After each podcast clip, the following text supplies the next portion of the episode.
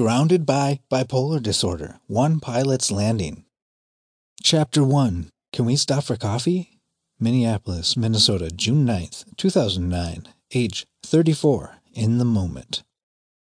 Forget about the escape ladder in the back of my mind. It's gone. Someone stole it. There's nowhere to go but forward, and with the speed that my mind is spinning, I won't be able to stop unless I crash. Something is wrong. Everything feels so perfect. How can I feel this good? 2009 has been nothing but crap, yet I feel good. My job of three and a half years was taken from me. My father in law died.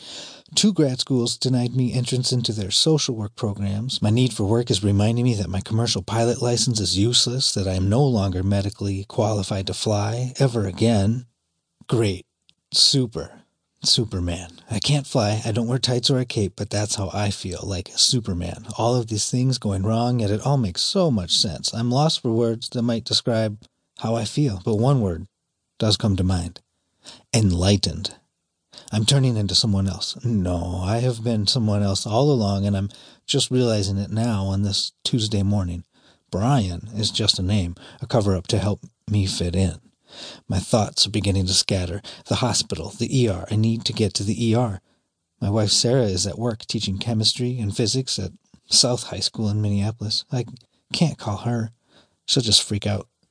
She doesn't get it. She's never seen me like this before. If I call her, I will have two problems to deal with me and her. Let's keep it simple, I think. I'm losing control.